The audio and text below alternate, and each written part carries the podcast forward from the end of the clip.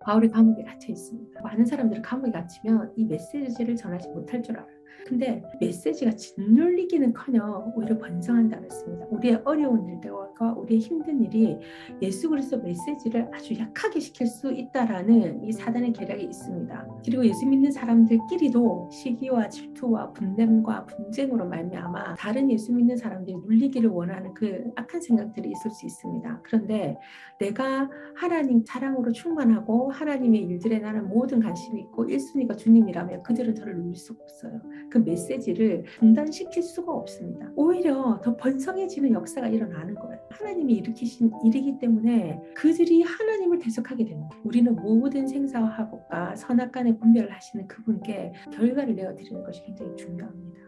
그리고 나는 그리스도를 향해서 그 메시지를 위해서 살아야 되는 거예요. 그럴 때 하나님이 우리와 함께 하시고 우리를 무너뜨리려고 하는 적들이 우리를 함몰시킬 수 없습니다. 그러니까 넘어지라고 감옥에 보내고 울물을 놨는데 그 사실이 오히려 메시지를 저 던파시키고 다른 사람들로부터 궁금증을 일으키는 거예요. 왜 망하지 않지? 왜 저 사람들은 아, 저렇게 하는데 왜 잘 되지? 반드시 망해야 되는데 하나님의 일이 펼쳐지는 거예요. 그 사람이 주인이 아니라 하나님이 주인이시니까 반드시 하나님을 주인으로 모셔야 돼요.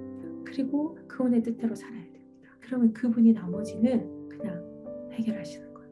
그분과 함께 이 땅의 메시지를 전하는 일에 우리가 힘쓰기를 바랍니다. 자신들의 믿음보다 더 확신하게 되고 하나님과 메시지에 대한 두려움 없이 말을 전하게 되는 아주 강력한 그리스도인들로 바뀌게 됩니다.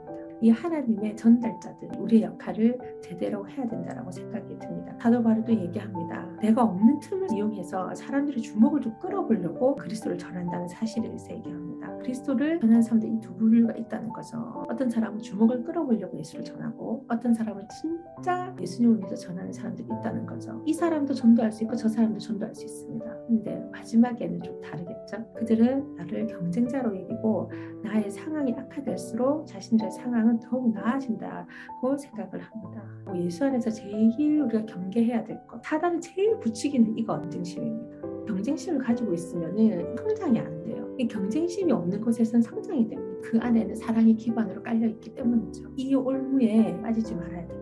하나님 일에 집중하는 이것들을 항상 우리의 영육혼에 세팅하기를 바랍니다. 그러니까 바울은 그들의 반응에 신경 쓰지 않겠다 이랍니다. 그런 경쟁심으로 전해도 예수가 전해지니까. 어쨌든 한 사람이 구원받는 걸 원하는 거예요. 나는 이 일이 어찌 될지 알기에 계속해서 그들을 응원할 것이다. 여러분과 제가 하나님께 순복하면 그분이 하시고자 하는 모든 일들을 이루시게 될 겁니다. 그리스도께 초점을 맞춰서 그분이 어떻게 그 일을 이루시는가에만은 신경을 써야 됩니다. 하나님을 향한 일들을 매일 하던 것을 열심히 하시기를 바랍니다. 그러면 나는 부끄러울 것이 하나도 없다.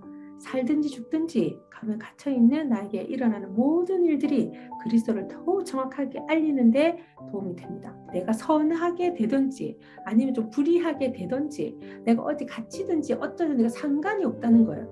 그 모든 일들이 하나님 초점이 있기 때문에 결국에는 그 일들로 사람들이 예수를 믿게 될 것이고 그 일들로 선하게 된다는 거죠. 그 모든 일들을 하나님이 선하게 사용하신다는 거예요. 인본주의에 빠지지 말아야 하는데 내가 뭐든지 다 잘 돼야 된다. 그래야지만 영 적이지 않습니다.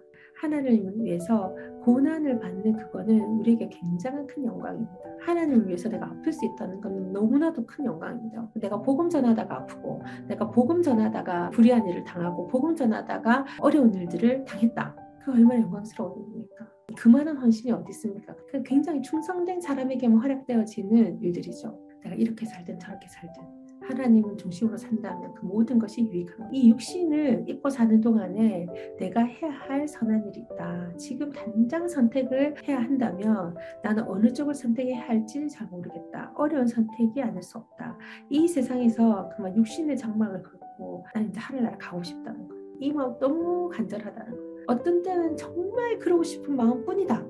이렇게 얘기합니다. 최종 목적은 우리 천국인데 이 땅 너무 어렵고 힘든 일들이 너무 많고 어, 복음에 반대되는 일도 많고 힘든 일이 많죠. 같은 그리스도는 같이 겪고 있다는 거예요. 끝까지 견디는 게 낫겠다는 확신이 자기한테 든대요. 이 땅에 남아 있는 당신들과 나는 함께 그 짐을 지고 함께 여러분과 그것을 건너가고 내가 여러분이 건너가는 것을 도와주겠다는 거예요. 하나님을 신뢰하는 이 삶에서 여러분과 여러분의 성장과 기쁨이 지속되도록 여러분의 동료로 여러분 곁에 좀 더 머물러 있으려고 합니다. 그래서 우리가 많은 사람들을 도울 때 기본적 베이스로 이 마음을 가졌으면 합니다. 여러분을 다시 방문하는 날 멋진 재회를 기대해도 좋습니다. 그날에 우리는 그리스도를 찬양하며 서로 기뻐할 것입니다. 그리스도의 메시지에 어울리는 명예로운 삶을 사십시오. 여러분의 행동이 내가 가고 안 가고에 따라서 달라져서는 안 됩니다. 내가 여러분에게 가서 직접 모든 멀리서 소식만 전해 듣든 간에 여러분의 행동은 한결같아야 합니다. 한 비전을 품고 한 마음으로 굳게 서서 사람들이 메시지고 복된 소식을 신뢰하도록 권투하십시오. 대적하는 자들 앞에서 조금도 위축되거나 몸을 빼는 일이 없게 하십시오. 여러분의 용기와 하나됨은 적들에게 분명 위협이 될 것입니다. 그들이 직면한 것은 패배요.